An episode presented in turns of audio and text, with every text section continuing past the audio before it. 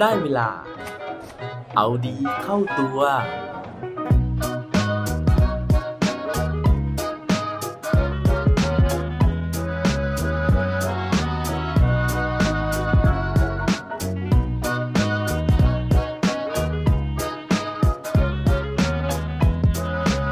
จะทำยังไง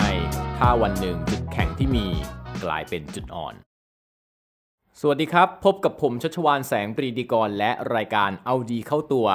รายการที่จะคอยมาหมั่นเติมวิตามินดีดด้วยเรื่องราวแล้วก็แรงบันดาลใจ เพื่อเพิ่มพลังและภูมิต้านทานในการใช้ชีวิตให้กับพวกเราในทุกๆวัน ก่อนหน้านี้นะฮะผมเคยชวนคุยเรื่องของทัศนคตินะครับ ว่าถ้าเกิดว่าเราอยากจะให้เป้าหมายหรือว่าให้สิ่งที่เราคาดหวังไว้เนี่ยมันมีผลของการเปลี่ยนแปลงนะฮะเราก็ไม่ควรที่จะทำสิ่งเดิมๆ เพราะว่าถ้าเกิดว่าเราใช้วิธีการแบบเดิมๆนะฮะผลลัพธ์มันก็จะเหมือนเดิมเสมอไปนะครับ แต่ว่าจะเป็นยังไงฮะถ้าเกิดว่าวันหนึ่งนะฮะถ้าเกิดว่าเราทำเหมือนเดิม แต่ผลลัพธ์ที่ได้มันแย่ลงกว่าเดิม จุดแข็งที่เราเคยมีสิ่งที่เราเคยทำอยู่บ่อยๆกลายเป็นจุดอ่อนขึ้นมาซะอย่างนั้นนะฮะแล้วเราจะทำยังไงกับเรื่องเรื่องนี้ดีครับ พอพูดถึงเรื่องนี้นะฮะผมก็นึกถึงนักกีฬากระโดดสูงคนหนึ่งนะฮะเขาชื่อว่า Dick Fosbury นะฮะซึ่งเรื่องของเขาเนี่ยผมไปอ่านเจอในหนังสือเล่มหนึ่งนะครับ ที่ชื่อว่า Whatever You Think, Think the Opposite ซึ่งเขียนโดยคุณ Paul Arden นะครับ ทีนี้นะฮะก่อนที่จะเล่าเรื่องราวของคุณ Dick Fosbury นะครับขออนุญาตเล่านิดนึงถึงวิธีการในการกระโดดสูงนะครับ โดยที่ในสมัยก่อนเนี่ยเขามีท่าในการกระโดดเนี่ยสองท่าหลักๆ ด้วยกันนะครับ ท่าแรกเขาเรียกว่าท่ากันไกนะฮะหรือว่า scissors jump นะครับ อีกท่าหนึ่งเนี่ยเรียกว่า straddle jump นะครับ โดยท่าแรกเนี่ยท่ากันไกเนี่ยนะครับ ลองนึกถึงตัวเราเวลาที่เราเป็นคนซ้อนท้ายมอเตอร์ไซค์นะฮะ เวลาที่เราซ้อนท้ายมอเตอร์ไซค์เนี่ยเราก็จะค่อมขาเข้าไปใช่ไหมฮะ แต่ว่าตัวของเราเนี่ยจะตั้งตรงนะครับ ทีนี้เนี่ยตอนกระโดดเนี่ยก็คือเหมือนเรานั่งนะครับ นั่งแล้วลอยข้ามผ่าน ไอตัวไม้ที่มันเป็นไม้กั้นกระโดดสูงนะครับข้ามไป โดยที่ยกขาข้างขวานะฮะก้าวข้ามไปแล้วก็ตามด้วยขาข้างซ้ายนะฮะในท่าที่เหมือนนั่งอยู่ ทีนี้นะฮะอีกท่าหนึ่งเนี่ยก็คือ straddle jump เนี่ยนะครับให้นึกถึงเราเนี่ยเป็นคนขี่มอเตอร์ไซค์ฮะเป็นขี่มอเตอร์ไซค์หรือว่าขี่จักรยานแบบเสือหมอบคือกระโดดข้ามโดยที่เราหันหน้าเข้าหาไม้นะฮะแล้วก็ค่อยๆม้วนตัวข้ามไป เพราะฉะนั้นเนี่ยมันก็เลยจะต่างกันท่าหนึ่งเนี่ยเหมือนนั่งข้าม อีกท่าหนึ่งนะครับเหมือนกับว่าม้วนหน้า ข้ามไป ทีนี้ครับท่าที่มันเกิดขึ้นก่อนเนี่ยคือท่าที่เรียกว่า sister jumps นะฮะซึ่งคุณดิกฟอสเบอรี่เนี่ยเขาก็กระโดดท่าเนี้ยได้ค่อนข้างจะดีนะฮะแต่ว่าหลังๆมานะครับ คนเนี่ยก็เริ่มหันเปลี่ยนนะครับ มากระโดดในท่า straddle jump มากขึ้น เพราะว่ามันสามารถที่จะทำความสูงได้มากกว่า ซึ่งพอเทรนด์มันเปลี่ยนนะฮะ กลายเป็นว่าคุณดิกเนี่ยเขาก็พยายามนะฮะที่จะลองปรับมากระโดดในท่า straddle jump นะฮะ แต่ว่าปรากฏว่า ซ้อมยังไงฮะทำยังไงเนี่ยเขาก็ไม่ถนัดนะครับ แล้วก็ไม่สามารถที่จะกระโดดท่า straddle jump ได้ สุดท้ายเขาก็เลยยังคงต้องกระโดดในท่าเดิมนะฮะทีนี้พอกระโดดท่าเดิมอะครับมันก็ทำความสูงได้ไม่มากพอ กลายเป็นว่าสิ่งที่เขาเคยเก่งนะฮะเคยทำได้ดีในอดีตเนี่ยณวันนี้นะฮะเมื่อสถานการณ์เปลี่ยนไปเนี่ยเขากลับทำได้ไม่ดีนะฮะคือยังทำได้ดีเหมือนเดิม แต่ว่าพอไปสู้กับคนอื่นนะครับมันก็ไม่สามารถที่จะสู้ได้ ทีนี้ถามว่าถ้าเป็นเรานะฮะถ้าในสถานการณ์แบบนี้เราจะทำยังไงนะครับ อย่างแรกเลยคือเราอาจจะเลิกเล่นนะฮะด้วยความท้อนะครับ เพราะว่าทำสิ่งใหม่ก็ทำไม่ได้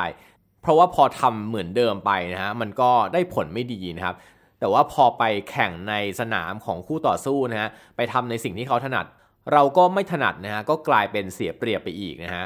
แต่ว่าคุณดิ๊กเขาไม่ยอมแพ้นะฮะเขาพยายามที่จะลองกระโดดท่าเดิมนะฮะแต่ว่า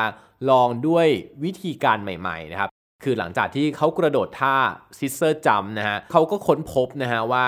สิ่งที่มันเป็นอุปสรรคนะฮะหรือว่าทำให้ทำความสูงได้ไม่ดีพอเนี่ยก็คือส่วนก้นนะครับเพราะเวลาที่เรานั่งนะฮะส่วนก้นเนี่ยมันจะย้อยลงมานะครับเขาก็เลยบอกว่า เอ๊ถ้าอย่างนั้นนะฮะทำยังไงให้ส่วนก้นมันไม่ย้อยว่าแล้วนะฮะเขาก็ลองกระโดดท่า scissor jump เหมือนเดิมนะครับแต่ว่าพยายามที่จะยกส่วนสะโพกเนี้ยให้ขึ้นนะฮะให้ลอยแอ่นขึ้นนะครับ กลายเป็นว่าทุกครั้งที่เขาพยายามครับขยับสะโพกให้สูงขึ้นได้นิดนึงเนี่ยความสูงที่เขาทำได้เนี่ยมันก็ดีขึ้นเรื่อยๆ เขาก็ทำลายสถิติของตัวเองนะฮะทุกครั้งทุกครั้งที่เขาสามารถยกสะโพกได้สูงขึ้น จนสุดท้ายนะฮะเขาฝึกฝนจนเขาสามารถที่จะยกสะโพกได้สูงพอ แล้วก็เอาท่ากระโดดเนี่ยนะครับไปใช้ในการแข่งขัน โดยที่การแข่งขันครั้งที่เขาไปโชว์ฝีมือในครั้งนั้นเนี่ยก็คือการแข่งขันกีฬาโอลิมปิกนะฮะในปี 1968 ที่ประเทศเม็กซิโก ผลปรากฏว่าเขาสามารถที่จะทำลายสถิติโลกนะฮะด้วยความสูง 7 ฟุต 4 นิ้วครึ่งนะฮะแล้วก็ทำลายสถิติโลกไปได้ในที่สุดนะครับ สุดท้ายนะฮะวิธีการกระโดดของเขานะฮะได้รับการยกย่องนะครับว่าเป็น การคิดต่างนะฮะเป็นความคิดสร้างสรรค์นะฮะจนกระทั่งสามารถที่จะคว้ารางวัลนวัตกรรมทางการกีฬานะครับมาได้ในปีนั้น โดยการกระโดดท่าดังกล่าวนะฮะได้รับการยกย่องนะครับว่ามันเป็นเรื่องของการทำลายข้อจำกัดของมนุษย์ ซึ่งจริง ๆ แล้วเนี่ยมันไม่ได้ทำลายข้อจำกัดอะไรคือร่างกายเราก็ยังแข็งแรงเท่าเดิมฮะแต่ว่ามันเป็นการคิดต่างนะฮะในการที่จะทำให้มนุษย์เราเนี่ยสามารถก้าวข้ามขีดจำกัดบางอย่าง ก้าวข้ามขีดจำกัดความสูงบางอย่าง ไปนะฮะแล้วก็สามารถที่จะทำลายสถิติที่ได้มากกว่าเดิม จนทุกวันนี้นะฮะวิธีการกระโดดของพี่ดิกฟอสบิลลี่เนี่ยนะครับได้รับการเอามาใช้นะฮะอย่างแพร่หลาย จนทุกวันนี้นะฮะไม่มีใครกระโดดท่า straddle jump อีกแล้วเลยนะฮะถ้าวันนี้เราได้ดูการแข่งขันกีฬานะครับไม่ว่าจะซีเกมนะฮะหรือว่าโอลิมปิกเกมที่กำลังจะมาในปีนี้ฮะลองสังเกตท่ากระโดดของนักกีฬากระโดดสูงดูนะฮะแล้วเราจะพบว่า นั่นเป็นการกระโดดนะฮะในท่าที่เคยล้มเหลวนะฮะหรือว่าเคยปราชัยให้กับท่าที่เรียกว่า straddle jump มาก่อน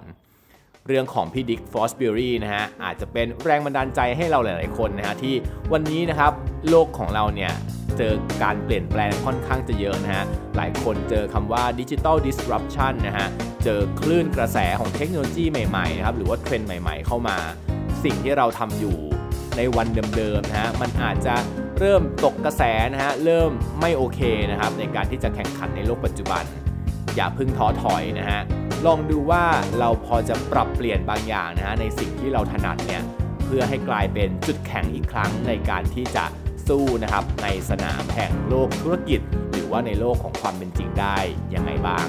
ยังไงเป็นกำลังใจให้กับทุกคนนะฮะลองคิดต่างนะฮะและ ลองใช้จุดแข็งของตัวเองอย่างที่บอกไปแล้วครับ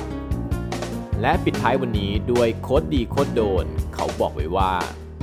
Your life does not get better by chance it gets better by change ชีวิตของเราไม่อาจจะดีขึ้นได้จากความบังเอิญ แต่ว่ามันจะดีขึ้นได้จากการเปลี่ยนแปลงครับ อย่าลืมกลับมาเอาดีเข้าตัวกันได้ทุกวันจันทร์ พุธศุกร์ ร้อมกด subscribe ในทุกช่องทางที่คุณฟัง รวมถึงกดไลค์ กดแชร์เพื่อแบ่งปันเรื่องราวดีๆ ให้กับเพื่อนๆของคุณผ่านทุกช่องทางโซเชียลมีเดีย สุดท้ายนี้ขอให้วันนี้เป็นวันดีๆ ของพวกเราทุกคน สวัสดีครับ